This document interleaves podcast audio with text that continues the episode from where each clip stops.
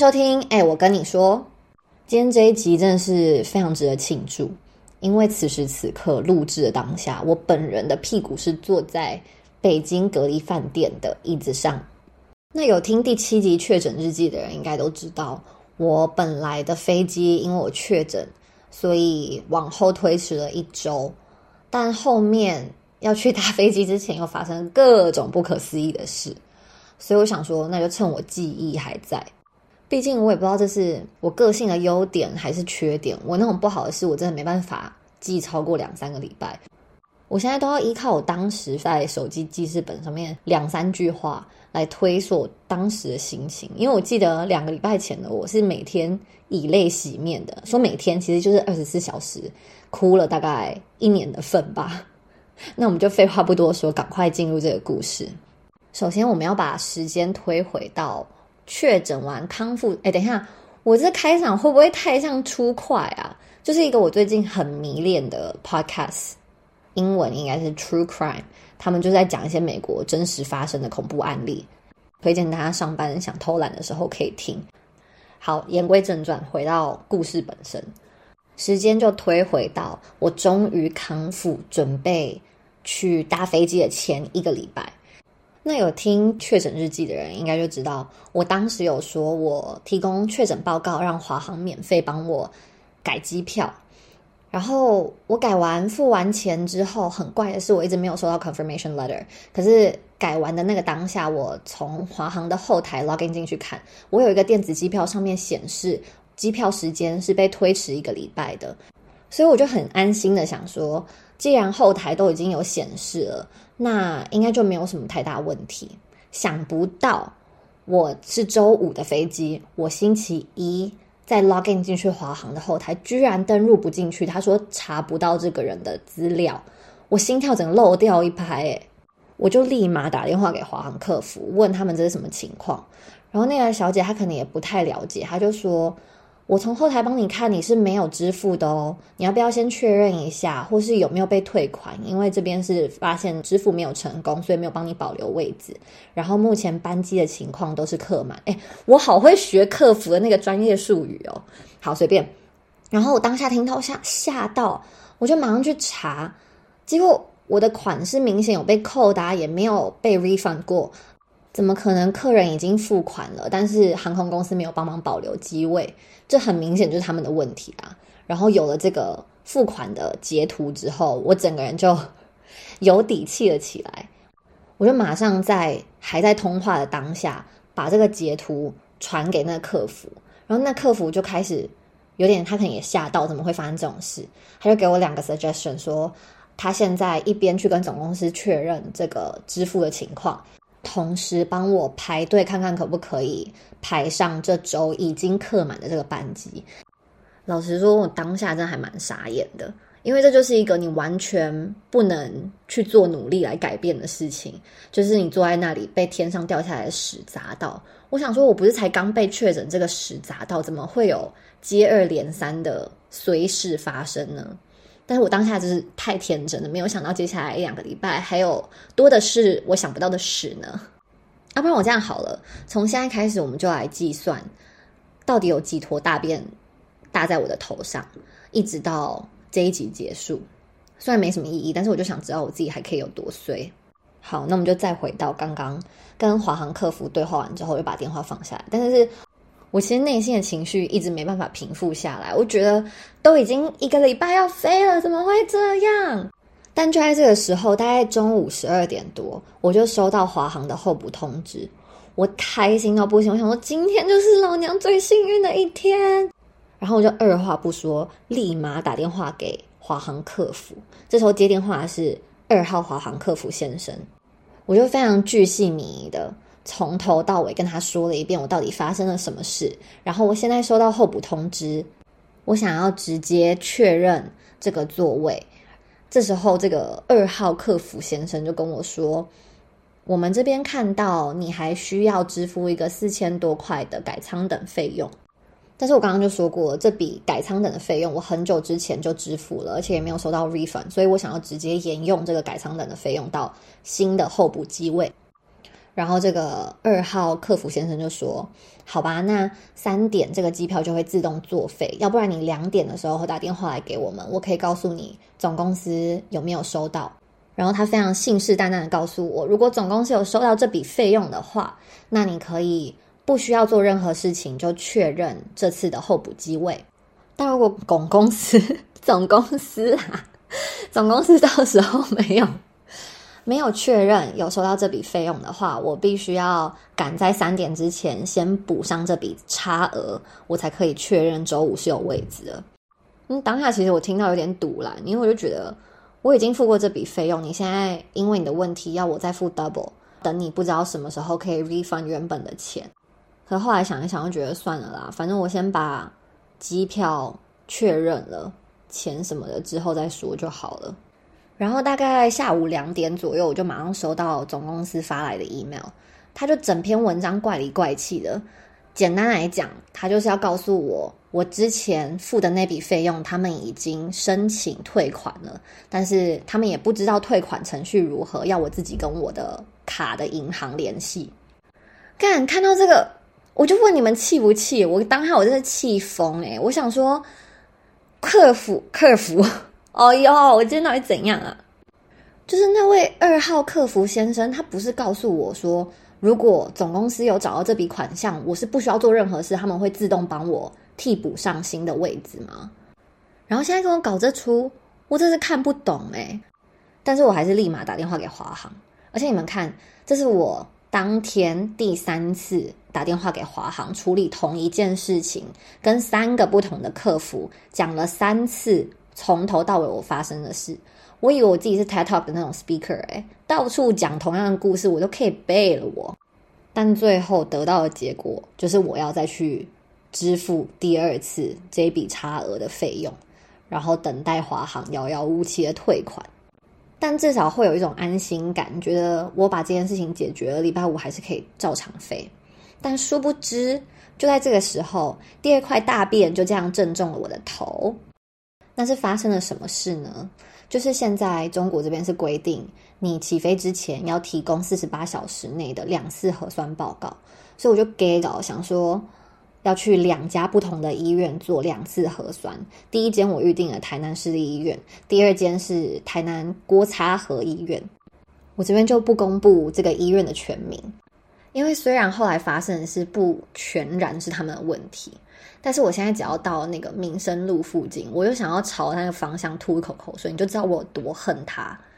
因为我第一天去市立医院做完核酸拿到报告是阴性的，第二天我想说一定没问题，我都计划好了，本来是要一早去做核酸，然后回家整理行李完之后四点再去取核酸报告，就可以搭高铁到台北跟朋友吃个饭，隔天飞走这样子。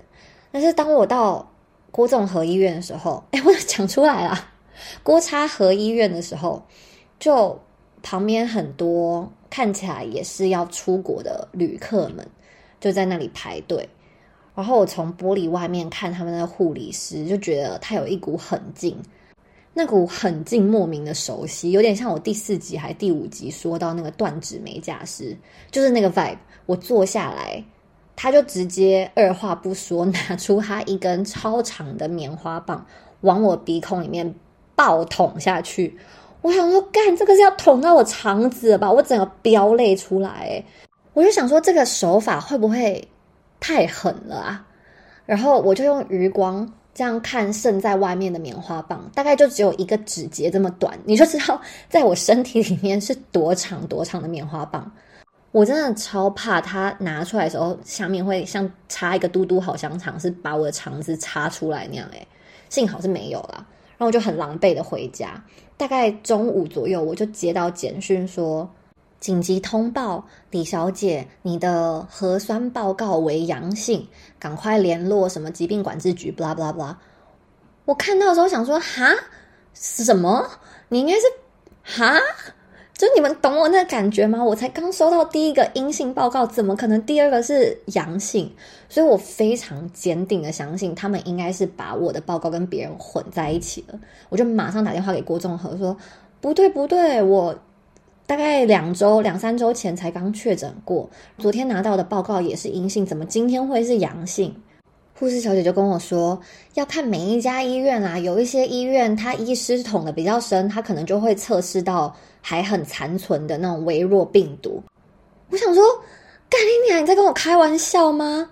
就是那位嘟嘟好香肠系医师，你给我出来！就是你捅到我的肠子才会检测到那残存的病毒。虽然就是你医生的职责没错啦，但是你害我那么痛，然后你现在害我搭不了飞机，我当下真的是爆哭出来，我吓死了。毕竟这是要搭飞机的前二十四小时发生的事，我真的。脑中一片空白，但是大概哭了五分钟之后，我马上 Google，我就想看看台南还有没有那种当天下午做、晚上之前可以拿的医院。然后好巧不巧，还让我找到了高雄荣总台南分院。我就二话不说，跳上摩托车，直接飙去那里要做核酸。因为我就不信邪，我觉得一定是郭差和他们出错了，不可能是我自己阳性。然后准备要做核酸的时候，又是一个男护理师，我真是吓疯诶我对男护理师很有阴影。上一个才刚捅到我的肠，让我变阳性，现在又来一个。但是这护理师人蛮好的，他还有安慰我说：“哦，你就不要紧张，等一下头抬高就可以了。”我就默默的、很认命的把头抬高。然后说时迟那时快，他直接用一个霹雳无敌闪电术，直接把那个棉花棒插进我的鼻孔里面。我就一个痛，就有点往后抽。然后另外一个女护理师在旁边就说：“哎，不要动哦，头不要动。”然后他就直接用他的手来压住我的头。我想说：“干，你说就说，不要动手。”我当下已经心情很不好了，你还压我的头？你不知道女生最忌讳就是被别人压头吗？我这给小到一个不行诶好啊，但是我后来跟我朋友们描述这个故事，大家都说是我疯了。我后来自己也有检讨一下，我确实不应该对护理师发飙，但当下我就忍不住，我就很大声说：“你不要压我头。”然后他就说：“我没有压你的头啊。”我说：“可是你分明就有啊！你说就说，你用动嘴就好，你不需要动手。”然后气噗噗的做完之后就走了。大概就在我。非常气愤，离开医院约莫五分钟之后，同一个护理师就给我打电话说：“李珍小姐吗？你的健保卡掉在地板上，我们已经帮你捡起来了。”这时候我也冷静了一点嘛，我想说：“干，好尴尬哦！”我会问他可不可以帮我放在柜台就好，直接去跟柜台拿。他就说：“有时候柜台有点不灵光，我怕他们会把你搞丢，你还是回来这里拿好了。”我就默默的骑回去，很不好意思的跟他拿，之后说：“谢谢。”他也很不爽，就头也不回，甩头进去他办公室。我觉得天呐，人真的不能被暴怒神控制。这就是我发生第二件大变事之后对自己最大的体悟。我也顺便在这边跟高雄荣总台南分院女护理师 跟你说声抱歉。我也不知道我怎么了，那个当下的我真的不是我，平常不是这样的。我后来又跟你说谢谢，对吧？真的你很辛苦，抱歉抱歉。好。反正后来回家，身心煎熬的等了大概三个小时，我又再回到荣总的柜台去取我的核酸报告。那时候在柜台值班的是一个戴眼镜的小男生，目测应该很年轻吧，十七八岁这样。然后他就跟我拿了我证件之后，就一直盯着荧幕好久，时不时的就是用他的食指这样推他的眼镜。我后来想想，他那个表情就是在那个荧幕上看到一件超乎他。能力范围和认知范围很傻眼的事，然后不敢告诉当下可怜的我，诶，但他还是鼓起勇气啊，他就说：“请问你是李怡珍小姐吗？”我说：“嗯，对，怎么了？”然后他就深吸一口气说：“很遗憾告诉你，你明天应该出不了国了。”我想说：“哈，傻小！”我直接把报告抢过来，干上面斗大的写阳性 （positive），我当时看到心都碎了。我就边走出医院，边把这个报告揉成一个纸。你说我疯不疯？我直接把它揉成一个小饭团，然后走回我的机车，把这个饭团很用力的摔在我的机车上面，开始仰天暴哭。然后骑回家，我都不知道我是怎么骑车回家的，边骑边哭，眼睛都是雾的，都有点看不到路。但那当下，我就是知道自己飞不了了嘛，所以我就只好再给华航打一次电话。但这一次就非常幸运，遇到一个人很好、智商也很在线的客服小姐，她就大概在十五分钟之内帮我办好所有的东西，但因为下一周的机位也还是客满状态，我还是要继续补位。但那个当下我已经心灰意冷，觉得随便啦，反正下礼拜不行，我就在下下礼拜，我也不知道我会养多久，那就这样吧。就是那种很 depressed 的心情，我不知道有没有人可以懂。就是所有东西都已经计划好了，也都做足万全准备，结果在最后一刻，整个被打碎的感觉，还有你肠子被捅烂的感觉啊！我觉得这是我二零二二的最低谷诶。我后来回到家睡前跟我男朋友视讯，讲到这件事，我还是忍不住泣不成声，就觉得太委屈了吧？到底是？为什么会发生这件事啊？第一次核酸阴性，第二次核酸阳性这种事，发生在一个正常人、心地还算好的女生身上，合理吗？我真是搞不懂哎。anyways，这就是第二坨大便的故事。那第三坨大便呢？就是在我心情恢复的隔天，没错，就是隔天。我心情通常恢复超快的，我隔天就马上吆喝了我的三五好友 一起出来喝酒。想说把这种破事烂事全部通通喝下肚，哎，对我这边也想插播一下，礼拜五的台南会不会太难找酒喝啊？简直比登天还难哎！打电话给每个地方都 fully book，不然就是说你要人到齐才可以进去，一大堆有的没的规定。喝酒就是很当下，我现在想喝我就要喝到啊，谁还要打电话定位，然后还要在那排队半个小时，到时候都已经没有喝酒的兴致了。好，反正我们最后也是有在海岸路那边找到一个啤酒的 bar，也聊得非常开心。最后决定要回家的时候，我们就叫了一个计程车。我和我的好朋友，以下简称他为猪，我们两个一起搭一台计程车回家。就在路上，我们聊了浑然忘我，好开心，好开心的时候，我觉得我右眼就瞥到一个快速在动的小东西。而且大家记得吗？我们现在在车上哦，一个密闭空间内。我就仔细一看，干你娘是一只史前巨章，你知道有多大吗？大概跟一个小婴儿的手一样大，而且我看它那种来势汹汹，就是要飞要飞的感觉，我简直吓烂诶然后我就超紧张的往猪那边看，因为猪这个人是我这辈子认识最害怕蟑螂的人。你知道他害怕蟑螂到什么程度吗？高中有一次很安静那种月考的时候，他在纵高部考试，有一只。蟑螂好死不死爬他脚上咬他一口，他尖叫到整个学校都听到，我在普高部这边都听得到。诶他就是怕蟑螂怕到这种程度，诶所以当下我真的是犹豫了有没有三秒，想说要不要讲出来，但我后来还是说干，那是一只蟑螂吗？然后猪大概只用了零点五秒的时间反应，就开始疯狂尖叫，然后一直疯狂求那个司机让我们下车。我觉得那个司机可能也吓到了。第一，他可能从来没有想过为什么会有一只如此大史前巨章出现在他的前座，就在他手臂正隔壁。第二，他可能没有看过这么惊慌失措的两个女疯子。我们两个简直是当下就想要把那个车门打开冲下去，他就立马停到大马路旁边，说：“好，你们两个现在可以逃了。”我们两个直接跳出车外，在大概三公尺远看那个司机自己一个人打蟑螂。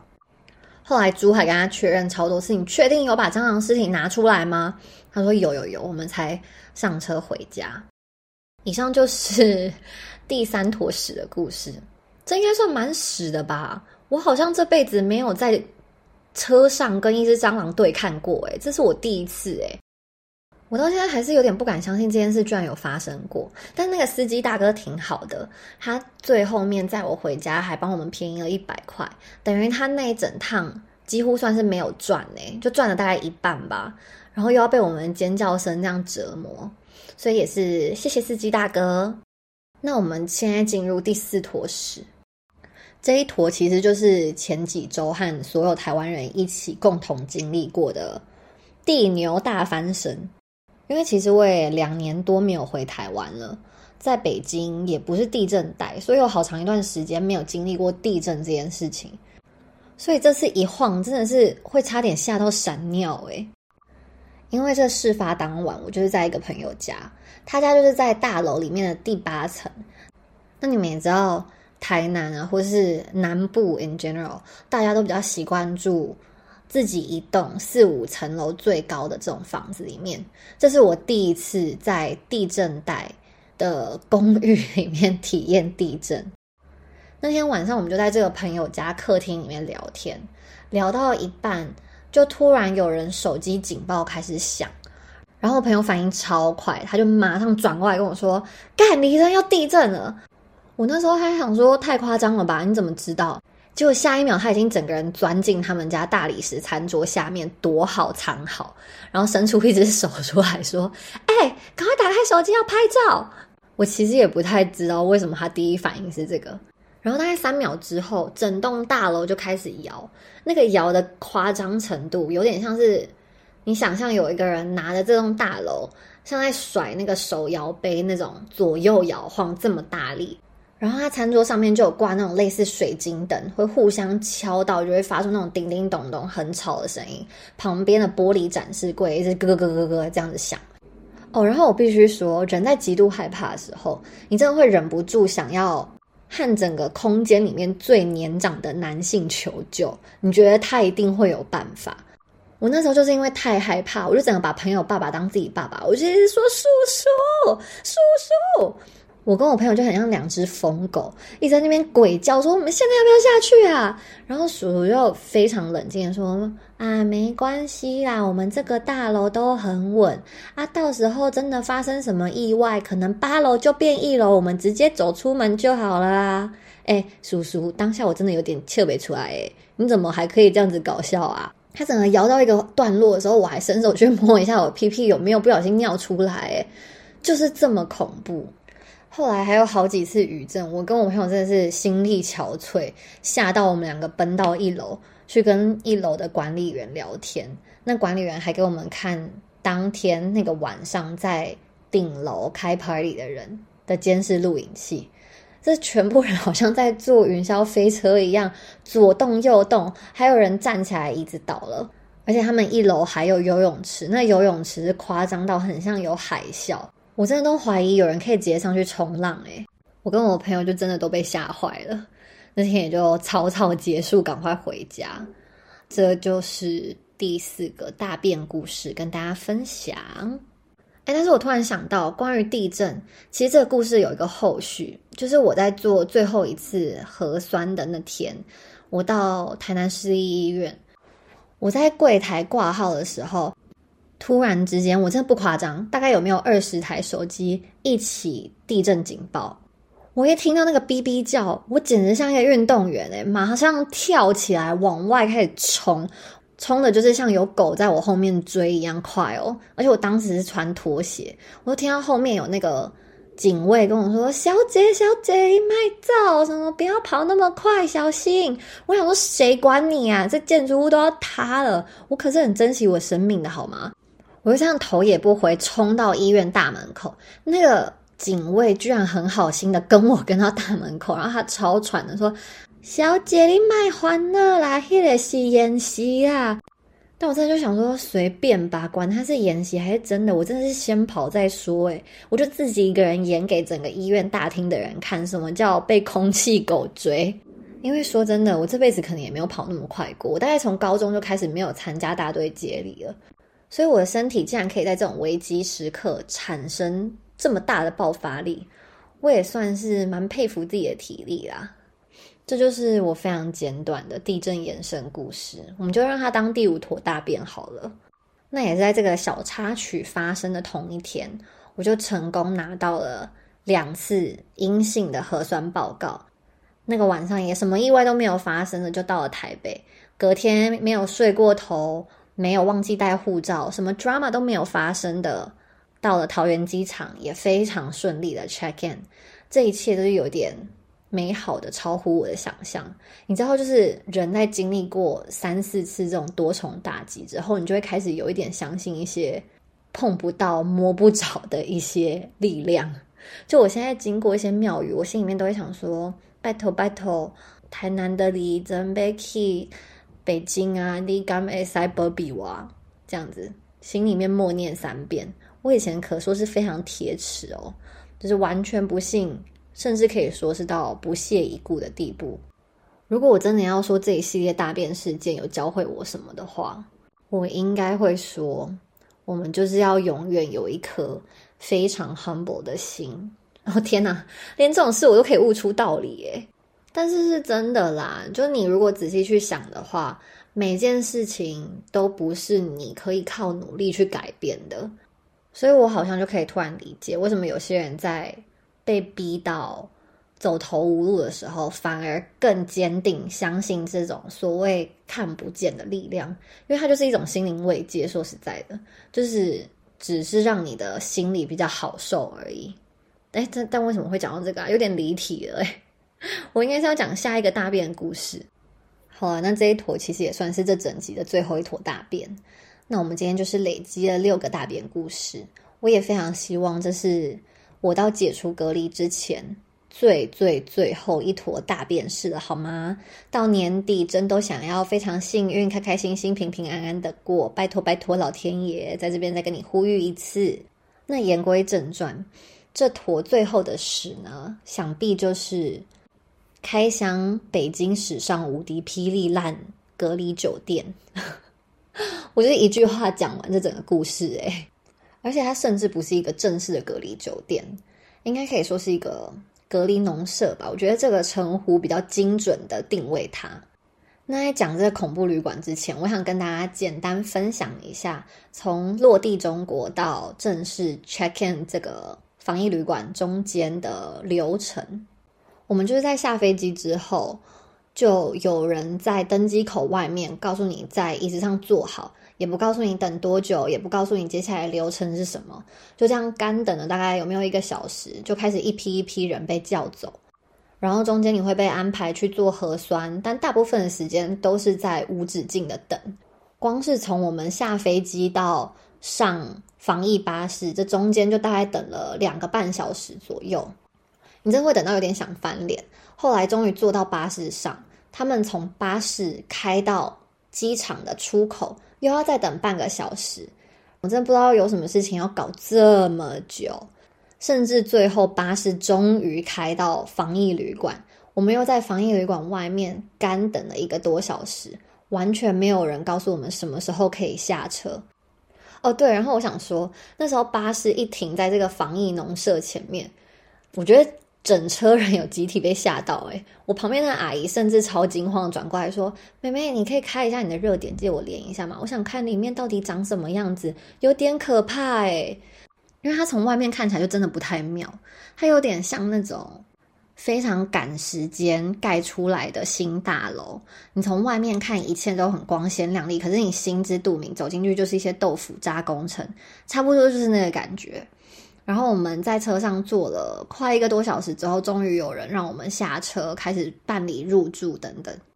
我就拿到十一楼的房间，要进去之前还要有专人帮你按电梯，一次进电梯只能三个人，然后身上整个行李都被泼酒精泼到全身湿湿的，就很恶心。然后电梯一开，我的房间就刚好正对出口，我看到我房间门也是吓到，诶上面。就是一滩不知道是血还是槟榔汁的东西泼在那个门上，我要去开那个门也开不了，我们就在那里干等了十分钟，才有工作人员上来帮你开门，让你入住。我想说算了吧，反正那个槟榔汁如果是在外面，我接下来十天也不是我看到，也是那些送便当的人看到，也是辛苦他们，我就当做没有这件事好了。但我其实是想说，这整个体验最不好的地方是。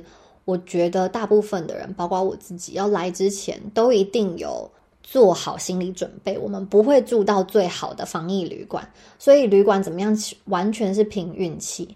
但是比较不能忍受的就是那个防疫工作人员的态度，他真的是把你像叫狗一样呼来唤去。诶因为我们其实就只是一群刚下飞机又饿又累、身心憔悴、没有力气多讲话。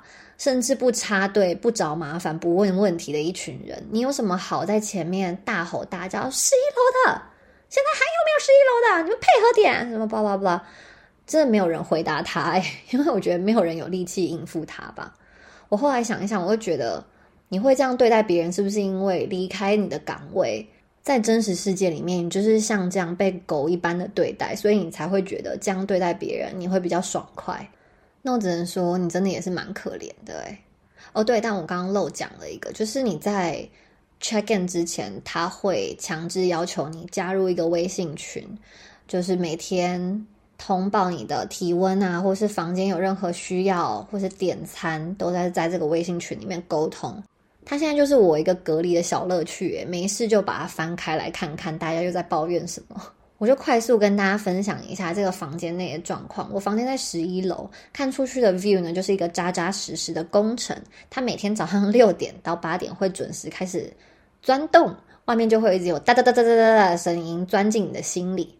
然后套房本身的装潢就是一个翻新过的小套房。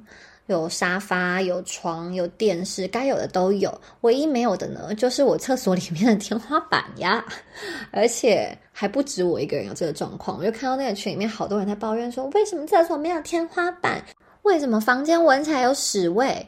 甚至我看很多人在群里面都发他们的床单，明显就是有被用过的痕迹，上面 either 是有前住客的头发，或是。嗯，有油漆或是粉尘掉在上面的痕迹，我觉得蛮恶心的。但经历前面这么多屎攻击之后，我感觉我房间除了厕所没有天花板，地板有点脏，然后垃圾桶里面有很多前房客留下来的垃圾，其实其他都还说得过去了。而且我今天也收到我的好朋友 Vivian 从北京的家里寄来的大包裹，而且这里明文规定不可以带酒。他居然神通广大到把酒放在箱子里面，也没有人查，就这样送到了我的手中。所以我今天晚上就打算来好好享受一下。那我这次回北京如此坎坷的故事集也差不多到一个段落啦。我现在就真心祈祷，到我解隔之前，不要再发生任何遗憾的事。我也在这边呼吁大家帮我一起祈祷，同一系列的故事，我不想再录第三集，不然我真的是糗北出来。那就谢谢大家收听，我们下集见，拜拜。